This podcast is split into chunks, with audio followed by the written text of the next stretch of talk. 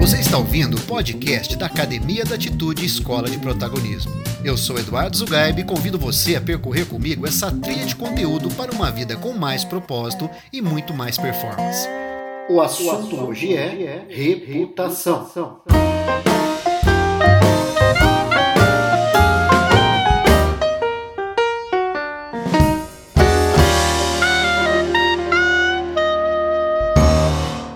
Você sabe definir a diferença entre fama e sucesso?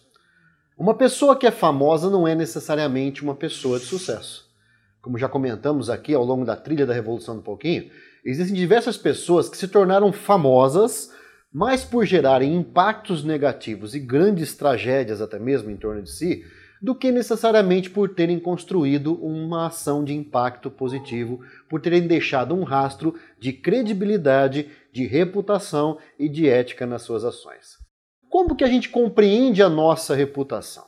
Reputação é aquilo que chega antes da gente nos lugares onde nós pretendemos ir. Aquela famosa a fama que nos precede, a fama que chega antes da gente. Mas tudo isso acontece muito mais até por, uma, por um movimento nosso, por um movimento é, que está muito mais relacionado aí aos resultados das nossas ações do que necessariamente por algo que seja pura e simplesmente espontâneo. Quando nós passamos um tempo dentro de uma empresa, por exemplo, nós construímos ali uma reputação que de certa forma acaba se transformando no legado que foi deixado dentro dessa organização. Quando nós temos uma relação com alguém, quando nós temos aí uma atividade que seja solidária, uma atividade de voluntariado, um grupo de amigos, todas as nossas relações, de certa forma, elas se constroem também e elas se consolidam também muito ali em função da nossa reputação e da reputação das pessoas que estão ali conosco. Você já deve ter ouvido falar o seguinte ditado: Diga-me com quem andas, que direi quem você é. Pois é, o quanto nós estamos aí é, nos relacionando e nos conectando com pessoas de boa ou má reputação, acaba, de certa forma, também colocando certas interrogações, ou podemos até dizer, algumas exclamações em torno da nossa reputação.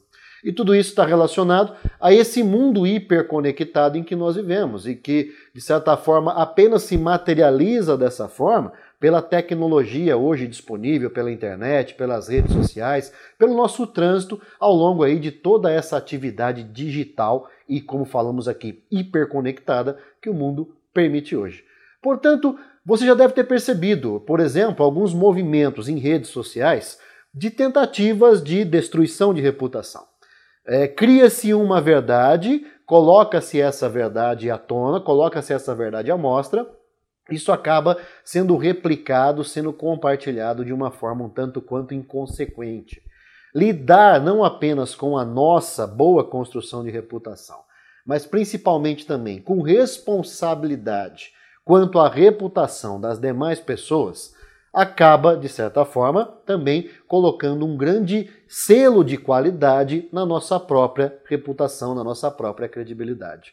O quanto nós lidamos dessa forma, o quanto nós compartilhamos muitas vezes questões que são relacionadas a A ou B pessoa, e isso acaba criando muito mais uma pós, a chamada pós-verdade, do que especificamente a consolidação de uma realidade. É, reconstruir uma reputação não é algo fácil, é algo que, especialmente nesse movimento de massa que se replica de um jeito completamente exponencial, é um tanto quanto complicado. Mais do que nunca, nós precisamos atingir, nesse momento, um senso de evolução dentro desse pouquinho chamado reputação que nos permita transitar com tranquilidade. E mesmo que alguém, imbuído de alguma maldade, tente colocar algum tipo de mancha sobre a sua marca, sobre o seu nome, você tenha consciência e tenha uma construção consistente, de forma que o próprio mundo que te conhece saia em sua defesa e acabe fazendo com que a sua reputação possa até mesmo sofrer algum abalo, porém ela não se deteriora de uma forma tanto assim quanto negativa. Nesses tempos em que fama nas redes sociais é algo que se busca a, a, qualquer custo, pelo que a gente percebe, a gente percebe assim muitas pessoas querendo receber likes, querendo receber curtidas, por ações que muitas vezes não têm o menor senso crítico, não têm o menor senso de apuração, não é sustentado em nada de impacto verdadeiramente positivo. Por exemplo, um casal tentou é, gravar um vídeo, gravaram um vídeo, fizeram uma transmissão ao vivo pela internet, é, ele segurando um livro e ela apontando uma arma para ele e deu o tiro achando que o livro pararia a arma. Resumo da ópera, a bala atravessou o livro e acabou matando o rapaz. Tudo isso em troca de é, audiência, em troca de fama, em troca de pessoas ali olhando, batendo palma para coisas que se evaporam num movimento assim, numa fração de segundos. E nesse caso, o que evaporou foi a sua própria vida. Até que ponto nós trabalhamos essa construção desses dois conceitos, fama e, ah, no caso aí, o sucesso das nossas ações, de um jeito que seja construtivo? Porque o resultado disso é o que vai consolidar aquilo que é a nossa reputação, o nosso selo de qualidade. Isso também nós estamos falando, de certa forma, pisando muito fortemente aqui no terreno da ética. Esse pouquinho da reputação diz muito respeito à nossa ética, à forma como nós lidamos com as demais pessoas. E para isso é muito simples definir qual que seria o terreno mais objetivo de ética, uma vez que é um conceito também que permeia-se de muita subjetividade. Eu gosto de resumir que ética é, de certa forma, eu seguir o seguinte princípio: não faça aos outros aquilo que eu não que você não gostaria que fosse feito para você. Ou, em outras palavras, faça aos outros aquilo que você gostaria que fosse feito para você. Respeite os outros, comunique-se com os outros, preste atenção nos outros como você gostaria que prestassem atenção em você, como você gostaria que se comunicassem com você. A partir dessa geração de valor positivo, a nossa reputação começa a se consolidar. E tenha o cuidado de ser uma pessoa transparente. Tenha o cuidado de ser uma pessoa é, que, de certa forma, seja coerente, que tenha congruência entre o pensar, o falar e o agir. Que seja uma pessoa que, nas atitudes, honre na prática aquilo que se verbaliza como valor.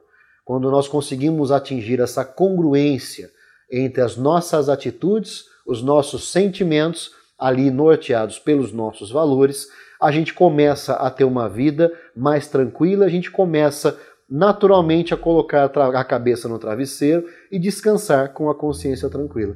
Porque nós temos ali um alinhamento entre aquilo que nós verbalizamos, aquilo que nós somos e aquilo que, de certa forma, está sendo passado para o mundo lá fora. Tem muita gente que pode dizer que ah, eu não ligo para isso, não estou preocupado com o que as pessoas falam de mim. Eu acho que também é uma preocupação excessiva com o julgamento do mundo, é algo que também faz a gente perder muito tempo fritando a cabeça, perdendo assim tempo com raciocínios que acabam não levando a nada. Porém, de certa forma, o quanto nós estamos lidando com a fama que é construída no dia a dia a partir das nossas ações, e como nós falamos, fama não significa necessariamente sucesso, essa conta dá pra gente a natureza do quanto nós estamos ali alinhados ou não com a nossa própria consciência, com as nossas próprias atitudes. O quanto nós estamos, por exemplo, é, lidando com questões relacionadas aos nossos pontos fracos e que muitas vezes nós, numa tentativa de não nos constrangermos ou não nos mostrarmos de uma forma que possa tornar ali a gente uma percepção de fraqueza em relação ao ambiente por onde nós transitamos, principalmente dentro do trabalho, o risco de começarmos a distorcer certas situações de querer aparentar algo que nós não somos, é um risco que é um tanto quanto grande. Porque são é, construções que, ao longo do tempo, acabam não se sustentando. É, você já deve ter ouvido dizer também que mentir é um tanto quanto complicado, porque você pode mentir uma vez, agora você sustentar uma mentira ao longo do tempo dá muito mais trabalho, requer muito mais imaginação e principalmente vai requerer uma pactuação com as pessoas com quem você se relaciona, que em algum momento há de se romper e há de colocar você sempre dentro de uma perspectiva de vexame, uma perspectiva ali de alguém que não foi condizente com ética, não foi condizente com respeito, não foi condizente com valores, e muitas vezes valores que você mesmo verbalizou. Uma vez eu lecionava ainda na universidade E eu tive a oportunidade ali, depois de entregar as provas para os alunos, é, um aluno havia sido ido mal na prova. Ele tirou a prova, algo em torno assim, de 3 na prova, no, na nota ali estipulada de 0 a 10. E ele todo ali, avexado, né, como diriam os nossos amigos nordestinos, todo ali é, constrangido pela nota ruim, veio me interpelar, é, procurando saber se não haveria como fazer uma revisão da prova, porque ele achava que haveria, havia tido ali uma série de enganos por parte do professor que havia corrigido a prova. Eu falei, eu posso fazer essa revisão, porém o risco de você acabar ficando com uma nota menor é grande, porque eu vou, eu vou ampliar a peneira. Da mesmo, com o mesmo rigor que você está se julgando, eu vou ampliar minha peneira com esse rigor também, e aí eu acredito que talvez a sua surpresa seja um pouco pior do que a surpresa dessa nota. Poxa, mais três é uma nota ruim e tudo mais. Poxa vida, eu não estava. Eu, eu, compreendo isso. Tanto que eu, como professor, eu tenho cuidado de não avaliar você apenas por esse resultado dessa prova. E coloque uma coisa na sua cabeça: se você tirou três em uma prova, não significa que você valha três na vida, que você seja uma pessoa de nota 3. Isso é um momento, isso é um contexto, e justamente por isso nós temos uma série de outros recursos de avaliação, incluindo a sua participação, a participação em aula, o quanto você está interessado, o quanto que você se dedica em tudo mais aqui, o quanto que você se torna visível. E de outra forma, o quanto que você constrói de reputação em torno da sua imagem profissional aqui na faculdade, que é justamente isso que você está começando a construir. Portanto, se você tirou 3 agora, tenha consciência de que nesse momento o meu indicador foi 3. E eu tenho que ter lucidez e humildade para trabalhar para melhorar esse indicador. E contar com o apoio das pessoas que estão aqui para te ajudar, para te orientar, para tornar essa construção uma construção que seja validada de forma tranquila, de forma serena, que tenha um selo de credibilidade. Ou seja, algo que valide a sua reputação. Se você simplesmente de repente cria algum mecanismo aí para ir bem nessa prova, mas seja um mecanismo que é algo que rompe qualquer princípio de moral, de ética, daquilo que é, é socialmente e moralmente tido nesse ambiente como algo positivo, algo que é aceitado, então você está deixando de ter congruência com os seus valores. Você está deixando de ser você para tentar aparecer algo que você Quanto mais insistir nesse movimento, estará longe de ser. Quanto mais você tentar maquiar uma situação, mais longe você se torna de você mesmo. Da mesma forma como uma maquiagem carregada no rosto de alguma pessoa. Né? Podemos chegar até no extremo da, da, da, maquiagem, que é a maquiagem aí de um artista de circo, de um palhaço, o quanto que isso distancia a pessoa dela mesma, né? E permite com que ela se esconda muitas vezes dentro ali das suas fraquezas. E reputação é lidar com consciência com as nossas fraquezas. Consciência e principalmente atitude. Atitude no sentido da melhoria. Logo, apenas se julgar no seu ponto fraco é algo que não é legal, mas a gente tem que ter consciência desse ponto fraco para trabalhar em cima dele. E também trabalharmos na melhoria, no aperfeiçoamento cada vez maior daqueles que são os nossos pontos positivos. Essa construção e essa coerência com consciência, com um trabalho de verbalização que seja tranquilo, sereno, maduro, é o que acaba construindo uma boa reputação em torno de nós. Portanto, não é a quantidade de likes que você recebe na rede social ou na vida, a quantidade de curtidas que você recebe. Isso está muito mais relacionado à quantidade de curtidas que você dá, que você distribui e que o torna uma pessoa querida pelas pessoas ao seu redor, pessoas que validam a sua presença como sendo uma presença coerente e não apenas alguém que sirva apenas para determinada situação e simplesmente se evapora em qualquer movimento de mudança que possa acontecer na vida das pessoas. Pense bem no quanto que a gente é, o quanto que é difícil construir uma reputação e o quanto que é fácil perder isso, porque quanto maior é a nossa reputação, nós acabamos nos tornando pessoas referência, pessoas que são sinalizadores, né? sinalizadores de valores, sinalizadores aí de comportamento, pessoas que de certa forma funcionam na vida dos outros como as chamadas figuras de transição ou figuras de inspiração.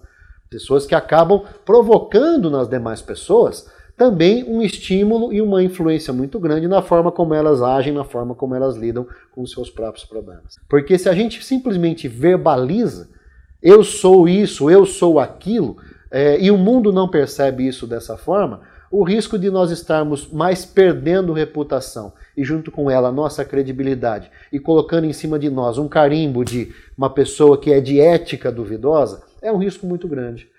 A primeira-ministra britânica Margaret Thatcher deixou isso bem claro numa frase, em um pensamento que ela cunhou quando ela ainda era dama de ferro ali da Inglaterra e tudo mais. O pensamento da Margaret Thatcher foi o seguinte, né, e era relacionado à liderança. Um dos ambientes, né, uma das atividades ou funções ou é, competências humanas que mais requerem reputação. E a frase que ela colocou foi mais ou menos assim: liderança é como ser uma dama. Se você precisa lembrar a todo instante que você é, significa que você não é.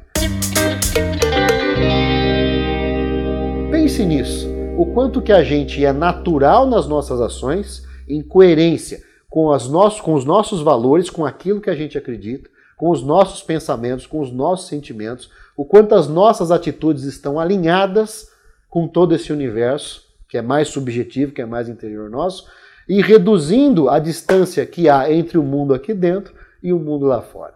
O quanto mais essa distância for estreita, né, quanto mais essa distância for algo pequeno e nós formos verdadeiros assim, espelhos tranquilos da nossa imagem interior aqui fora, maior será a construção da nossa reputação e da nossa credibilidade. Porque a partir dali se percebe que há verdade naquilo que nós falamos e não apenas as pós-verdade que você constrói, joga para o mundo e acaba repercutindo de um jeito enviesado, de um, jeito, de um jeito torpe, de um jeito que muitas vezes mais prejudica do que ajuda alguém, incluindo a nós mesmos. Veja o quanto que há de coerência, o quanto que há de convergência entre aquilo que você pensa, aquilo que você sente e a forma como você age, sempre em sincronia aí com os seus valores, com aquilo que norteia você, aquela carga positiva que você carrega na parte positiva da sua estrutura de crenças e que ajuda você a tomar decisões coerentes. Muitas vezes decisões que implicam em abrir mão de algumas vantagens momentâneas para manter-se coerente numa caminhada de maior sustentabilidade, não apenas de resultados mais sustentáveis, mas também de construção de reputação e credibilidade sustentável. Quando a gente começa a ser percebido lá fora como pessoas que são coerentes com seus valores, que são éticas, que são, que são respeitosas consigo próprias e com as pessoas ao redor, que conseguem se conectar de forma positiva, impactando também positivamente os ambientes por onde transitam, a partir daí a nossa reputação começa a ser construída. E olha que curioso, né? Reputação é algo que a gente não carrega em estoque conosco esse estoque fica guardado lá fora. Logo, quanto mais a gente é percebido lá fora como pessoas de boa reputação, de boa índole, pessoas coerentes, maior se torna crível a nossa revolução, maior se torna crível a construção que nós estamos promovendo, na execução clara do nosso propósito, no quanto nós estamos ali colocando o coração para valer naquilo que é o nosso objetivo e principalmente o quanto que as ações que derivam desse movimento criam de impacto positivo no mundo aqui fora. Porque, afinal de contas, uma revolução do pouquinho individual é bom? Pode ser, né? pode até ser.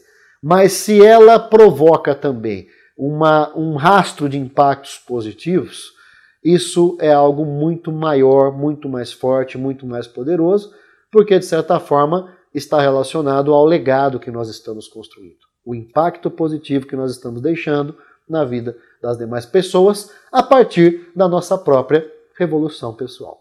Reflita nesse pouquinho, reflita muito tranquilamente, muito forte, de uma maneira muito profunda. Converse com as pessoas ao redor, troque esse tipo de informação, colha devolutivas das pessoas, peça feedback para as pessoas do quanto que você denota ser uma pessoa coerente nas atitudes com aquilo que você verbaliza e esteja preparado para ouvir muitas vezes coisas que nós não gostaríamos de estar ouvindo, porque pode ser que alguma coisa possa estar um pouco fora de congruência, um pouco em desalinhamento. Porém, uma vez que nós temos essa consciência desse ponto cego que pode estar criando em torno de nós uma perspectiva de baixa reputação ou de não confiabilidade, de não credibilidade. Pelo menos nós já temos ali um ponto de partida para colocar em curso uma mudança também que seja sustentável na construção disso, gerando a partir daquele momento de consciência decisões e ações que sejam congruentes e principalmente assegurando o compromisso de continuidade para que elas se tornem também sustentáveis e exponenciais ao longo do tempo. Você acabou de ouvir o podcast da Academia da Atitude Escola de Protagonismo. Eu sou Eduardo Zugaib, autor, palestrante e consultor para o desenvolvimento de lideranças. E convido você a conhecer o meu trabalho no site eduardozugaib.com.br, nas redes LinkedIn, Facebook e Instagram e também no canal da Academia da Atitude no YouTube. Eu espero você!